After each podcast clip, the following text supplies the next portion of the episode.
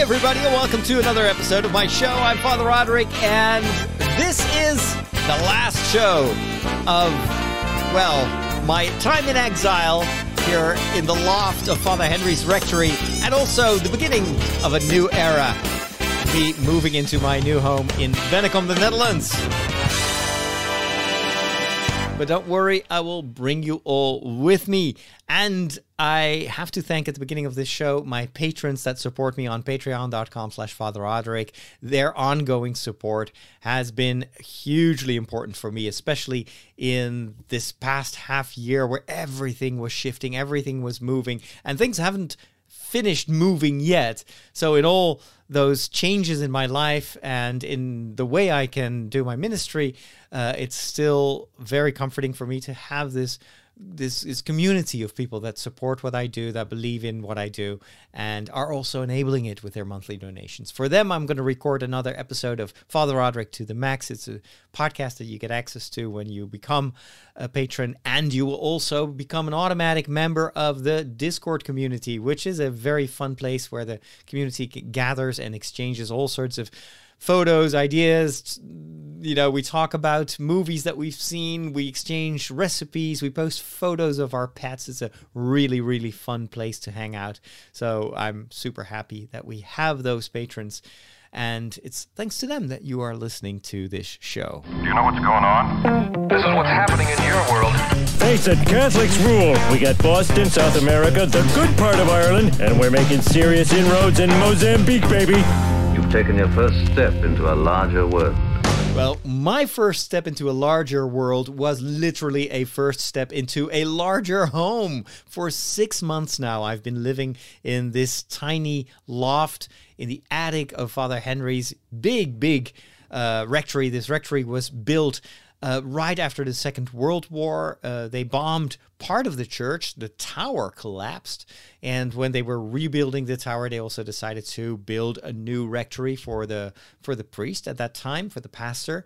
And uh, back then, a pastor didn't live alone. He had uh, personnel usually. He had sometimes several other priests that lived in the same house. So this is a very, very big rectory.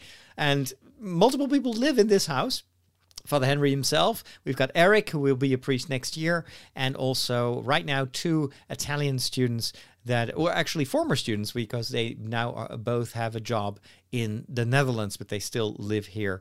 So, um, but this is a the first day of the moving process. Uh, earlier today, I went to the to the rectory in Bennekom, which is almost entirely finished. We had some hiccups. There's still a few things that are unfinished, but most of it is ready for me to move in. And uh, the first thing I did was to put my bed on the floor. Actually, not the bed itself, just a mattress. But it was for me, it was a symbolic way of taking ownership of the house. The house is not a house, it's not a home until your bed is there. So that's what I did. Now I did not do much else. I what I did I, I bought a lot of detergent and also and soap and whatnot because tomorrow I'm going to have a few people coming over from uh. Um, this is so my the pre- place where I previously lived. They're to help me to clean the rectory, and of course, since they've been working for six months in this house, renovating everything from top to bottom. You can imagine that there's a lot of dust. Uh, they just put the floors in there. There is just leftover. Uh, well, not really garbage, but, but just you, you, can imagine if they have to cut things uh, to to measure, all that leaves uh, a lot of rubble that has to be cleaned out. So tomorrow, with a couple of people, we're going to spend all day cleaning everything from top to bottom, and then hopefully we'll be able to move in the first uh, few pieces of furniture and it will actually start to look like a house. I couldn't do much by myself because of course when before you clean you want the house to be as empty as possible. But at least I've got my mattress there. So it's now officially my home because my bed is there. However, the only thing that is lacking or one of the important things that is still lacking is heating and well, the month of October has started here in the Netherlands with really bad uh, weather. Winter is coming. It's been raining. It's windy. It is cold. Um, but uh, the problem is that uh, in my uh, new rectory, I need a number of new radiators. So we've been, for instance, rearranging the kitchen, and there was a big, chunky, old 1950s radiator standing in a place where it was the most inconvenient location for a radiator. So we removed that one. Um, there were other radiators in the living room, but they were actually too small. They had been installed in the 50s when most of the the the first floor was was heated by gas. Uh, they had gas stoves or something like that. It's very old fashioned. Nobody uses that anymore.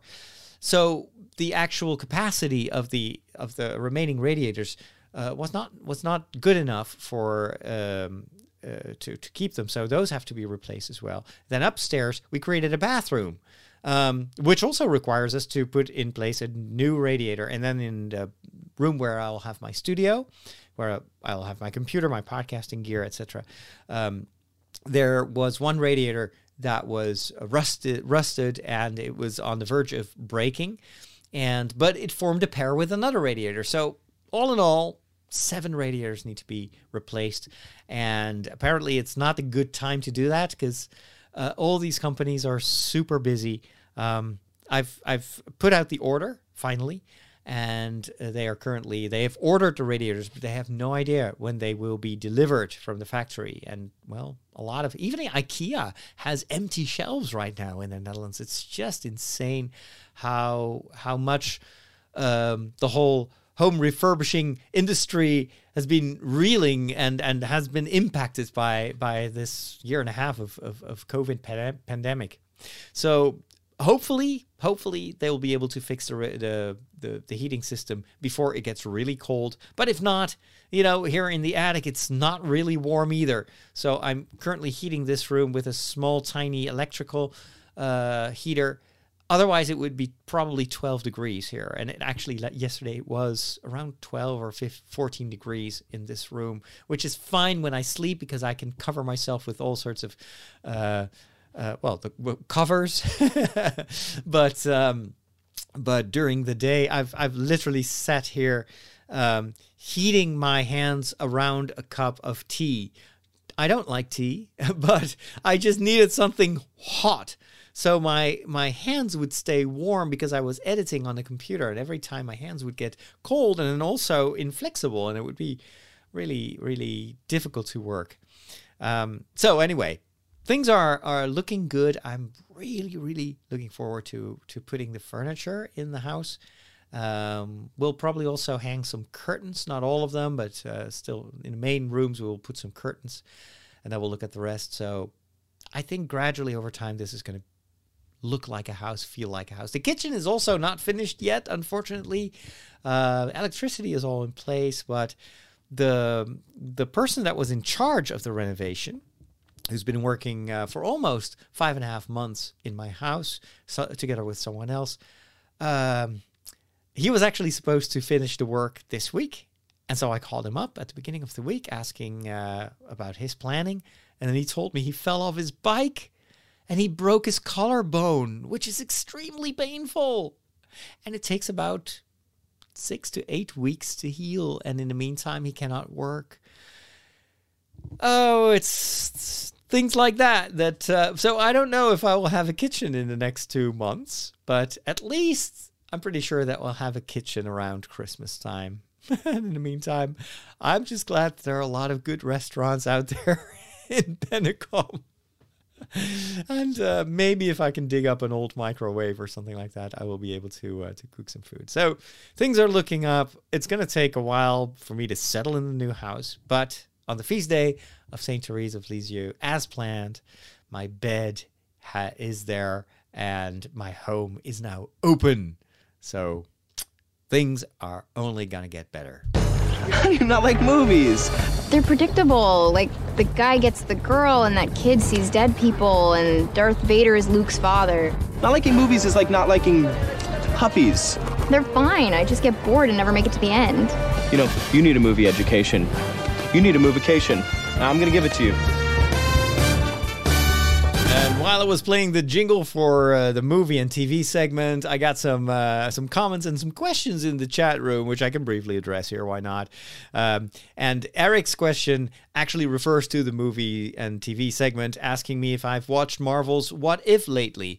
Um, yeah, I watched it. It's kind of uneven. Some episodes are are interesting, others are kind of meh. Didn't really appeal to me.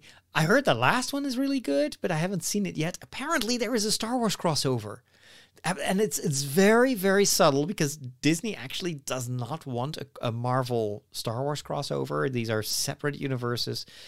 But in the last What If, apparently there is a fight at one point between Ultron, I think, and some other I don't know. I think the two AIs are are fighting each other, and one of the locations is actually Mustafar, which is, of course, the lava planet. And the reason that fans are super excited is that in the distance you can see Darth Vader's castle. So it's very subtle. Maybe they just snuck it in and never told Disney, but it's now a fact. The Marvel and the Star Wars universe have collided, even though it's just in an alternate universe. But uh, only for that reason, I want to watch that episode. Um, uh, someone else asked me if I'm not living in Amersfoort anymore. No, no, no, no. Actually, it's been half a year uh, ago I moved, uh, or I had to move. Actually, they uh, they wanted to rent the rectory to um, uh, a company or people that had more money than I had, so I was asked asked to move. So I've been living here in Wageningen for six months now, working on the renovation of my future. Well, actually, right now it's my home. I live there. Just not sleeping there tonight because uh, there's only a mattress on the floor and it still needs to be cleaned. Um, then um, Galactic Gamer wants to know what kind of clothes I wear other than a cassock. well, actually, I rarely ever wear a cassock. I had one from Rome, but uh, it's quite inconvenient. It's it does, it's not very convenient because here in the Netherlands we're always on our bikes try riding a bike with a cassock. It's not a good idea. So, no, I'm always in clergyman, uh, as they call it, like the black attire. Um, but when I'm running, I'm just wearing shorts and uh, a black Nike t-shirt. And when I sleep, I have pajamas, and they're blue. In case you want to know, dark blue. So I like blue for pajamas, and I have no other clothes. So Hope that answers your question. All right, I need to talk about movies because one of the big advantages of moving to Bennekom is that I will be living 10 minutes away by bike from a fantastic movie theater. I've already talked about that in earlier shows. Uh, it has some really, really good screens.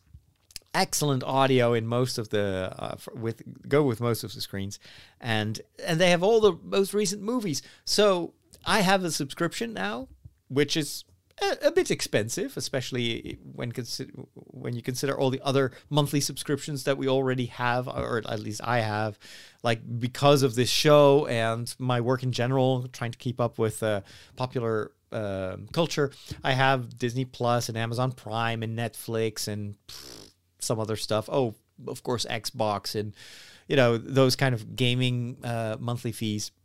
In addition to that, I did choose to uh, get a monthly uh, movie theater subscription because for more than half a year and a half I haven't been able to go to the movies.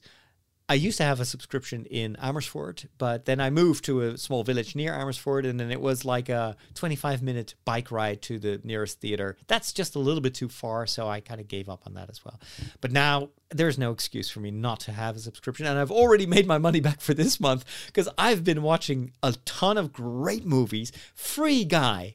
What a fantastic movie. If you follow me on YouTube, you may have already seen my review. If not, go check it out. I'm not going to rehash what I said there.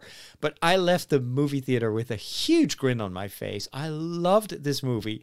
I actually watched it on the last day that it was only in theaters because the next day it came to Disney Plus. So you can now watch it on Disney Plus as well. And I highly recommend you do. Also, definitely check out my my spoiler-free reaction for some of my my views on that movie, I will def I really want to go and see it again um, and and analyze it as well. Maybe I'll record something for my um, what is it? Uh, there are some tiers with the patrons where they get extra content, and sometimes I do these, you know, analysis of TV series. Uh, I did um, Loki, for instance, and uh, sometimes the occasional movie. So maybe I'll do that and, and drop it in there for uh, for for some of my patrons. Um, then I saw another movie with Anthony Hopkins that I heard so many good things about. The the movie has been in, in that theater for several weeks, if not months, and it was still packed with people. Most of them older people, and it was I think because of the topic of the of the movie itself. It's called The Father, and it, ta- it tells a story about um, a, a, a father who is um, uh, affected more and more by dementia, by the consequences of dementia. And it shows his story, it shows the people around him, how they deal with or don't deal with the situation. And it's very well acted. I mean, my father has dementia as well. Um, and so a lot of the movie was extremely familiar. Um, even the the way in which Anthony Hopkins plays the father, uh, there were some some things that were so like what my father does and and did, and uh, and also good things. So it's very relatable if you if you know people who went through the process of dementia or dealing with dementia.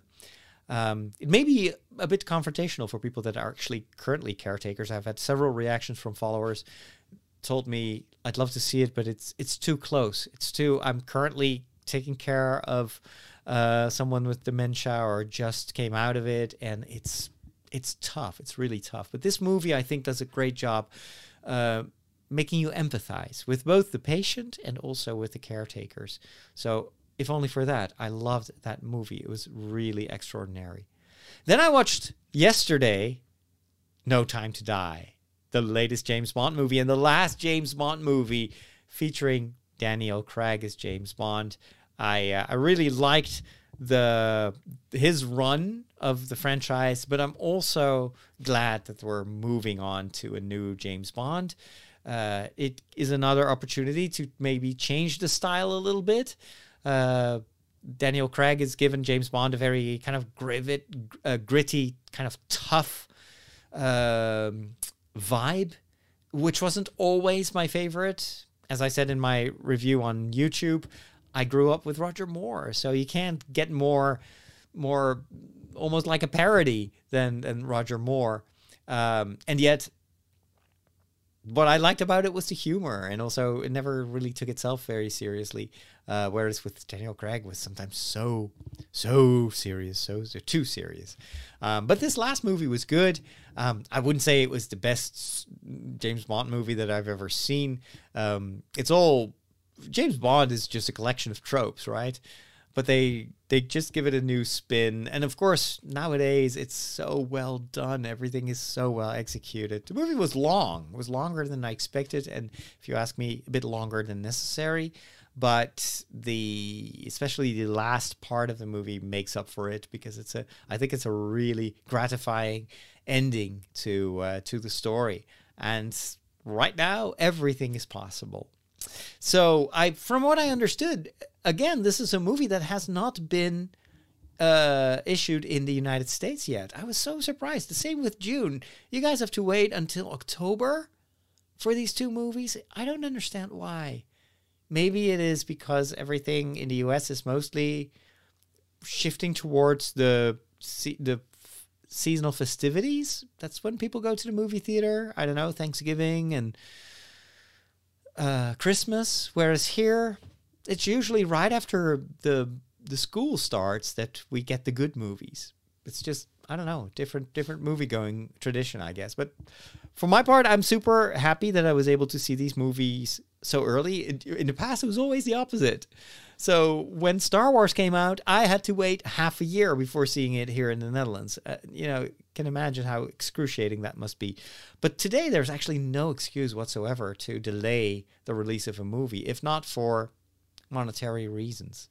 So it's uh, I I keep all my my reviews on on YouTube spoiler free because I know how annoying it is to be waiting for a movie that you're looking forward to so much and then have other people spoil it. So hopefully you can safely watch uh, those YouTube videos. Then I need to talk about the big surprise of the year on Netflix. It is a series that comes from South Korea and it is a global hit and for good reason. Um, I watched the first episode. I'm going to play the trailer here and I'll tell you why I think this deserves to be a hit.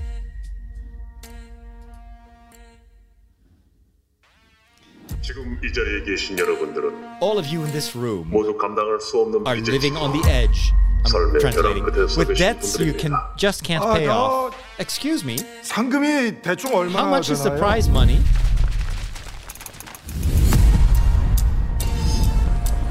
So all these guys are 공정한 게임을 위해서 taking part in a in all in uh, big games. 정보는 사전에 we can't disclose any information on the games beforehand, so we don't know what they're going to play. If you do not wish to participate, please let us know now. And of course, nobody does. If you cross the line in five minutes without getting caught, you pass this round. Is this a game we played as kids?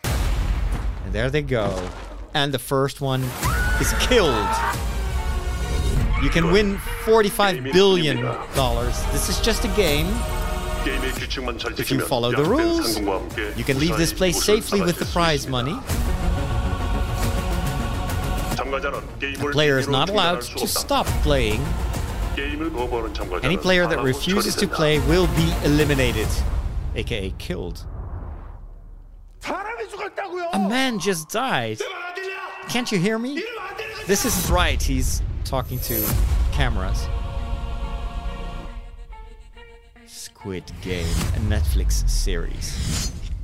So this was a bit of a surprise hit. If the first time I heard about this movie was on the our Discord server, and some of you had already watched it and said it was really good, uh, very addictive and now I can see why because this is something I can't stop watching. It's it's it it reminded me a bit. The premise reminded me of the Hunger Games in the sense that it is literally you play until you die, and only one person will remain alive, which is something that the participants in this game or in these games don't know. They are kind of tricked into this because they have monetary debts, and then they, there's always the stranger that offers them to you know actually wants to play a game with them and if they win they get a bit of money and then they invite they are invited to this bigger game and they can win enough money to pay off all their debts and and, and then some. And apparently hundreds if not thousands of people have have accepted the invitation and signed away their rights and they are now trapped in this world where they are supposed to play children's games against each other. So the same games that they played in the schoolyard. However this time the the the if you don't win you basically you lose your life which makes it very bloody and very gritty. Uh, some of the characters are extremely non-sympathetic. Uh, in the first episode that was what surprised me. This is not the kind of television that we are used to where there are always a few people that you can relate to but basically all the participants in these games are you know messed up people and uh, have very very odd behavior if not insulting behavior. And i was shocked that the, the the main character of the first episode he was a jerk. He was really an awful awful awful person. I could not root for him but i was still eager to know what would happen to him and maybe if there is redemption or something like that. I guess i'll see because i haven't finished watching but this is really really compelling. And it's so refreshing to see a series all the way from south korea I'm a sucker for these new uh, TV series from different countries. We've had some excellent uh, uh, science fiction from from Europe, from France, uh, other, other other stuff, and it goes because it's on Netflix. It can go global, whereas in the past, none of that would ever go beyond the boundaries and the confinement of, of, of the native language that is spoken in the movie. And now all that has changed. So this is not dubbed in English. This is subtitled. So that's going to be uh, maybe a bit of a uh, will require some getting used to for those of you that never uh, read subtitles. For us in the Netherlands, we are very used to it. And actually, I think just hearing the Korean adds to the the overall the overall I, I don't know exoticness of the of the series and it's it's well produced the acting is a bit over the top, and but in but in a, in a certain way, the story kind of makes that work. Um, th- I saw one TikTok video which actually went viral from a lady who speaks Korean fluently, and she said the translation, the subtitles on Netflix is are horrible. They they completely misinterpret a, a lot of the of the dialogue, and sometimes even even tell you the opposite of what is said. So uh, for uh, many Korean people that live abroad, this is infuriating because they say, well, you, you you totally miss the nuances of the original script because the translation is so bad. And well, we all know what the reason is. It's just money. It's expensive. Subtitling uh, is a very laborious and expensive job. And so they probably were in a rush and just kind of messed it up. And and apparently, from what I heard, this is the case with uh, a lot of stuff on Netflix. Their subtitling services uh, are not very good. And um, sometimes in my own TV shows, I need subtitles. Um, but I always, always verify if the person who has translated the the dialogue uh, understands the nuances, especially with French, for instance. I'm, I'm well, I'm not a native speaker, but almost. I French is my kind of, my second language, and so I'm always wary when when someone who has not been at the interview or has no knowledge of the Catholic world is translating um, what is said because they can still misinterpret so many things. And once it's written, it's there to stay. So, yeah. But um, anyway, the Squid Game, very very interesting television, and I hope that this will open the door even more to to wonderful television series and and movies from abroad. When I say abroad, I mean basically non-English, uh, because I think that there are creative people and storytellers all over the world, and for once, we don't need to live in the country where that stuff is aired. When did you become an expert in thermonuclear astrophysics? Last night. The packet. The extraction theory papers. Am I the only one who did the reading? The Lost Art of Doing Nothing. I was surprised to discover that that was actually written by a fellow Dutchman. This is a book about what we call in Dutch Niksen. And it's not Nixon like the president, like N I X O N, but it's N I K S E N. N I K S E N. So Niksen. And that's a word that I'm very familiar with. It means basically doing nothing. It has a bit of a negative connotation. So when when sometimes in when I was still in in, in school, um, I, and I'd be back home from school and I didn't want to start my homework yet, I would just sit on the couch and and read a book or or play video games, and then my father or my mother would enter the room. Uh, and say, "Zit je weer te Niksen? Uh, are you still? Are you nixing again?" And it basically means, "Are you still? Are you wasting your time?" And and this, of course, has to do a lot with our upbringing. And I guess that my upbringing has been like yours. It was always kind of looked down upon to do nothing. You have to be useful. You have to make the most of your time.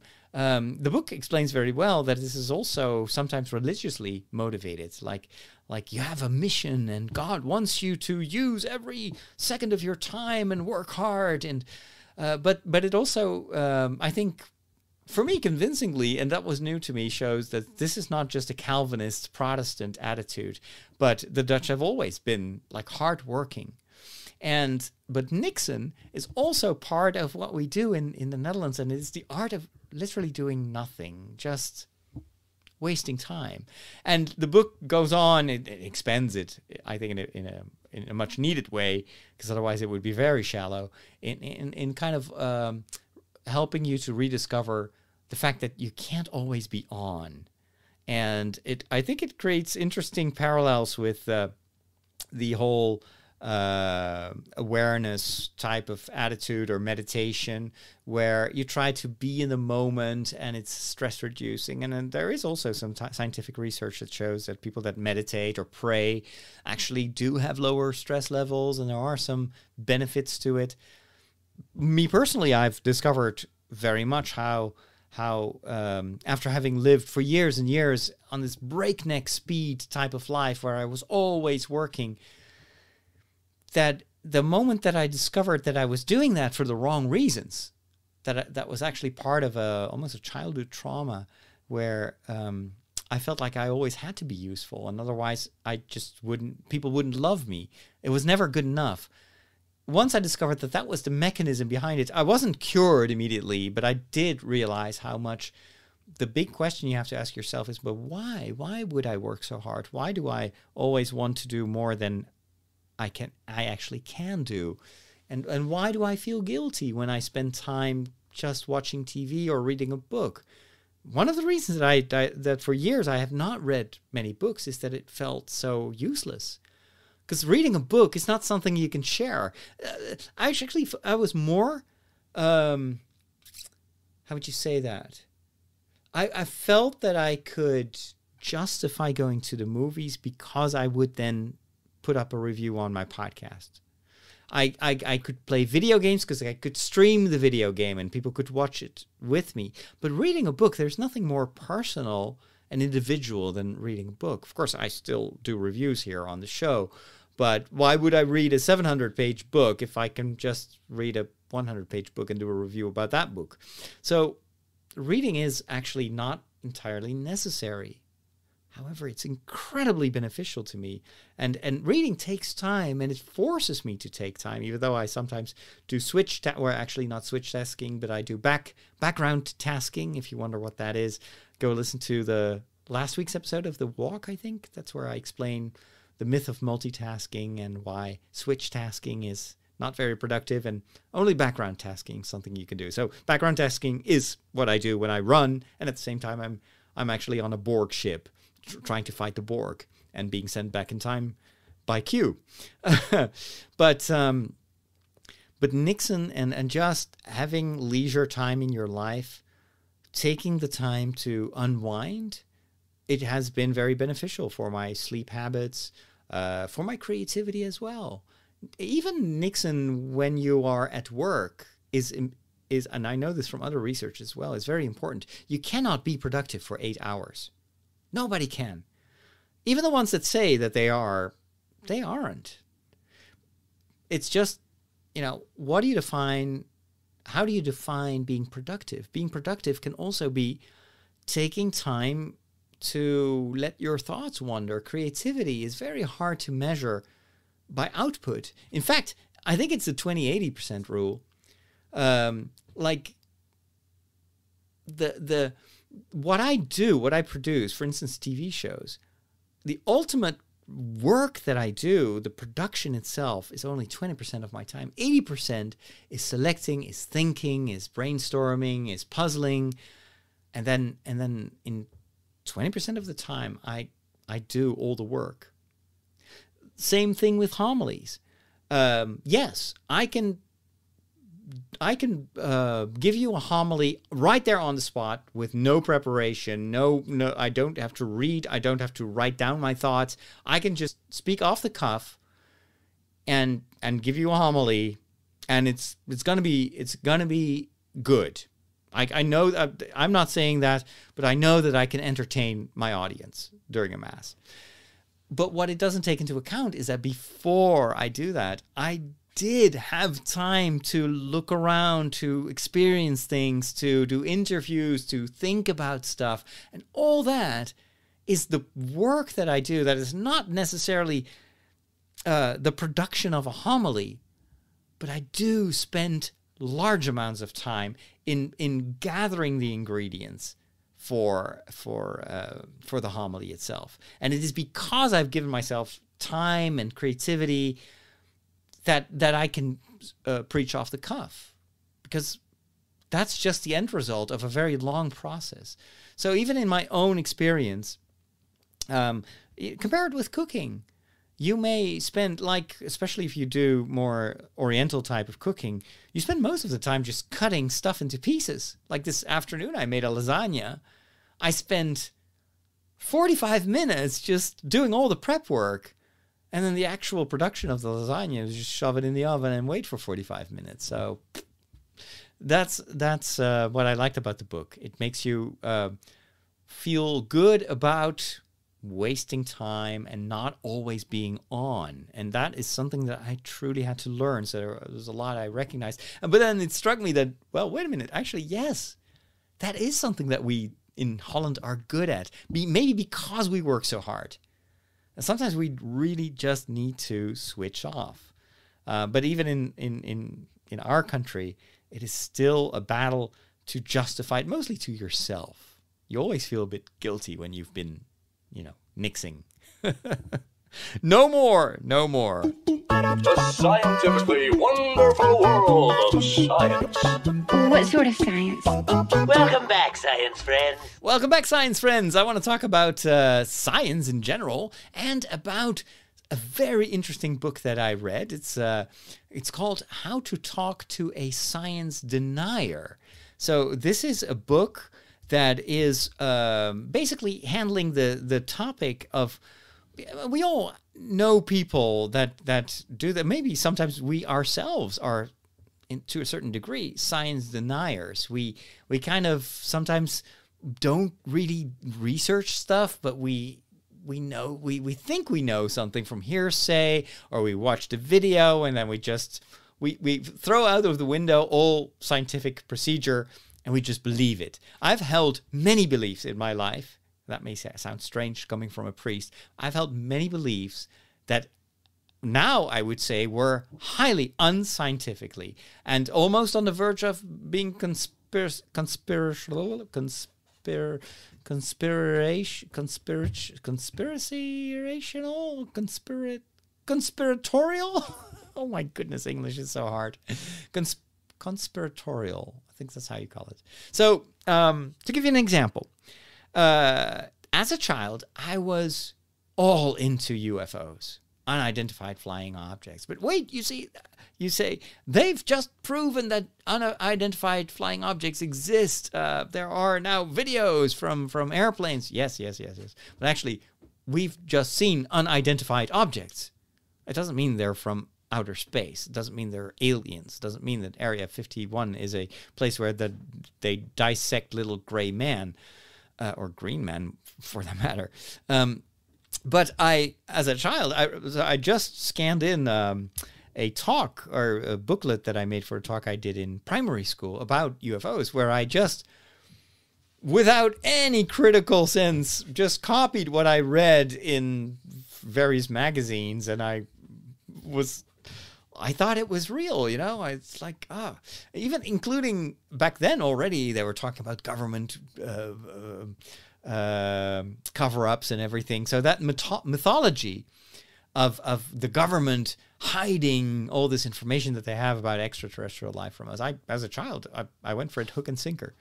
Um, nowadays, I'm way more skeptical, even towards sometimes stuff in my own church where I was like, hmm, well, saying that something is miraculous is one thing, saying that you cannot explain it yet is oftentimes much more appropriate to say. A miracle, I'm not excluding that it uh, that miracles happen and, and exist. Um, but in fact, what's much more important uh, is is what is the meaning of those miracle stories, um, and maybe there are, are explanations for certain things that in the past were regarded as miraculous. Um, to give you an, an, example that may shock some of you, uh, uh, and again, I have to to uh, to say bef- uh, first that I have not studied this extensively. So again, well, that's that's part of of having a scientific approach to things like you you are ready to change your views based on new evidence. So I always that's why I always want to have an open mind because it's very hard to know everything. And so but you can always learn and you can always shift your your mindset and, and learn and, and and and maybe correct your your previous views.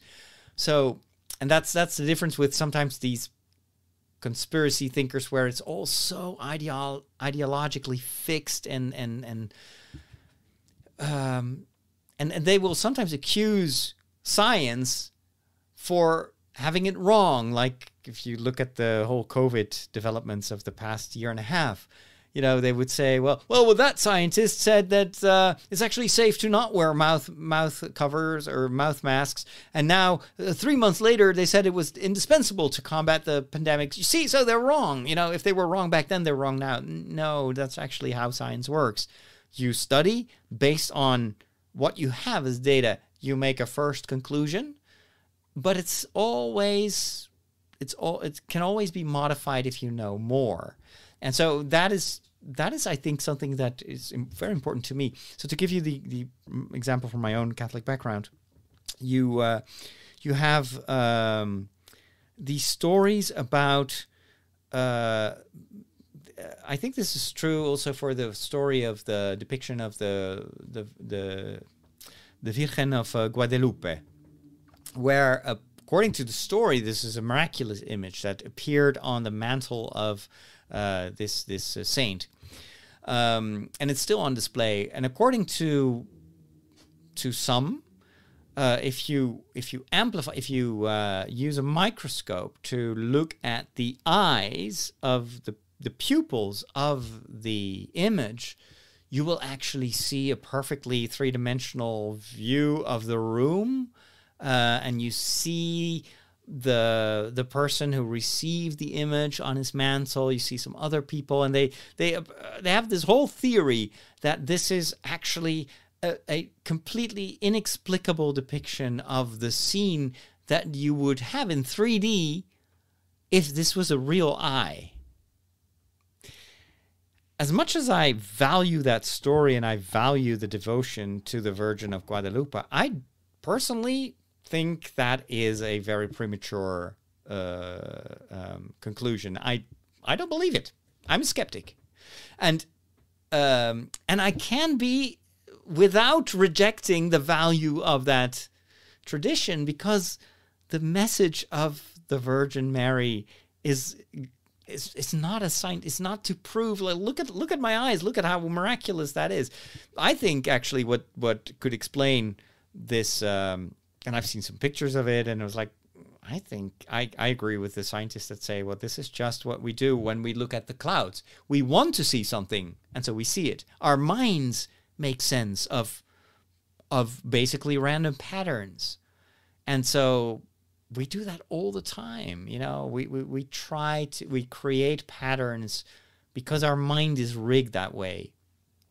So I, I, I that is one one Catholic thing where I'm on the side of the skeptics, and I think it's it could also even be de- detracting. It's it's like also with some of the in, what they call the incorruptibles, you know, saints that when they opened the tomb they were intact, their their bodies had not decomposed. Um, they're saying that of Bernadette Soubirous, but there's a lot that they left out in those stories, and if you look at the entire data that is available about the several times that they opened her tomb, she actually maybe the first time she was incorruptible or she her body was intact the second time absolutely not. And the, the body that's currently on display is covered in a wax mask. So uh, it, it, was a mummified corpse that they found when they reopened the the tomb uh, late, at a later stage. So i'm always a bit careful if you if you if you believe too quickly, and then science and research will prove that you're wrong, it can also invalidate the more important things. So that is why I always caution that we and, and Catholic Church in general has been usually very cautious with with, with declaring something um, to be miraculous or of uh, um, uh, extraordinary origin or something like that. Even with apparitions, the Church, Catholic Church, is one of the most skeptical parties in, and, and and sometimes takes decades to judge whether something is, um, you know, receive validation or not. Anyway, this this book talks about uh, a lot of the modern day conspiracy theories and the overall, and this is definitely a trend that um, no matter what your your own opinions are, but it is a trend that you see much more skepticism towards science than than I remember from 10 years ago.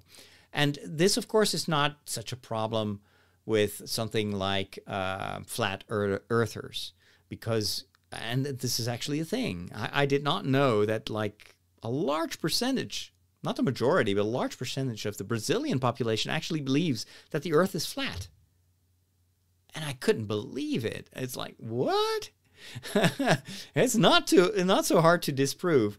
Um, but it it uh, it gets more dangerous, of course, when um, this anti-scientific or this this this mm, uh, this mistrust in science concerns something like COVID or the existence of COVID, um, or or the the belief that that vaccines can be uh, both safe and uh, and and be very efficient in in preventing more more people dying from COVID, and uh, even maybe in long term, even more uh, impactful is everything that concerns global warming and the and climate change, where the majority of scientists agrees, and this is worldwide. This is scientists from all over the world agree that this is real and this is definitely influenced majorly by by our own behavior. Um, and I, I know that I have listeners who don't believe a word of that, and they will they will show you examples of why you can't trust scientists, etc. Now, what I wanted to say is this book is, I think, deals with that in a in a very good way, in a sense that it explains the origins of of, of science denial, or or uh, and you know what's going on. Uh, on and, and, and this plays in various different levels. And it's not something new. This has always been uh, the case uh, throughout history that people in, in certain times have been become very skeptical all of a sudden against or, or even started to believe in conspiracy theories. Um, it's, it's a compl- complex system. What I liked about it is that it is uh, the book really advocates an attitude of respect and dialogue. In fact, says that is the only way to change someone else's mind.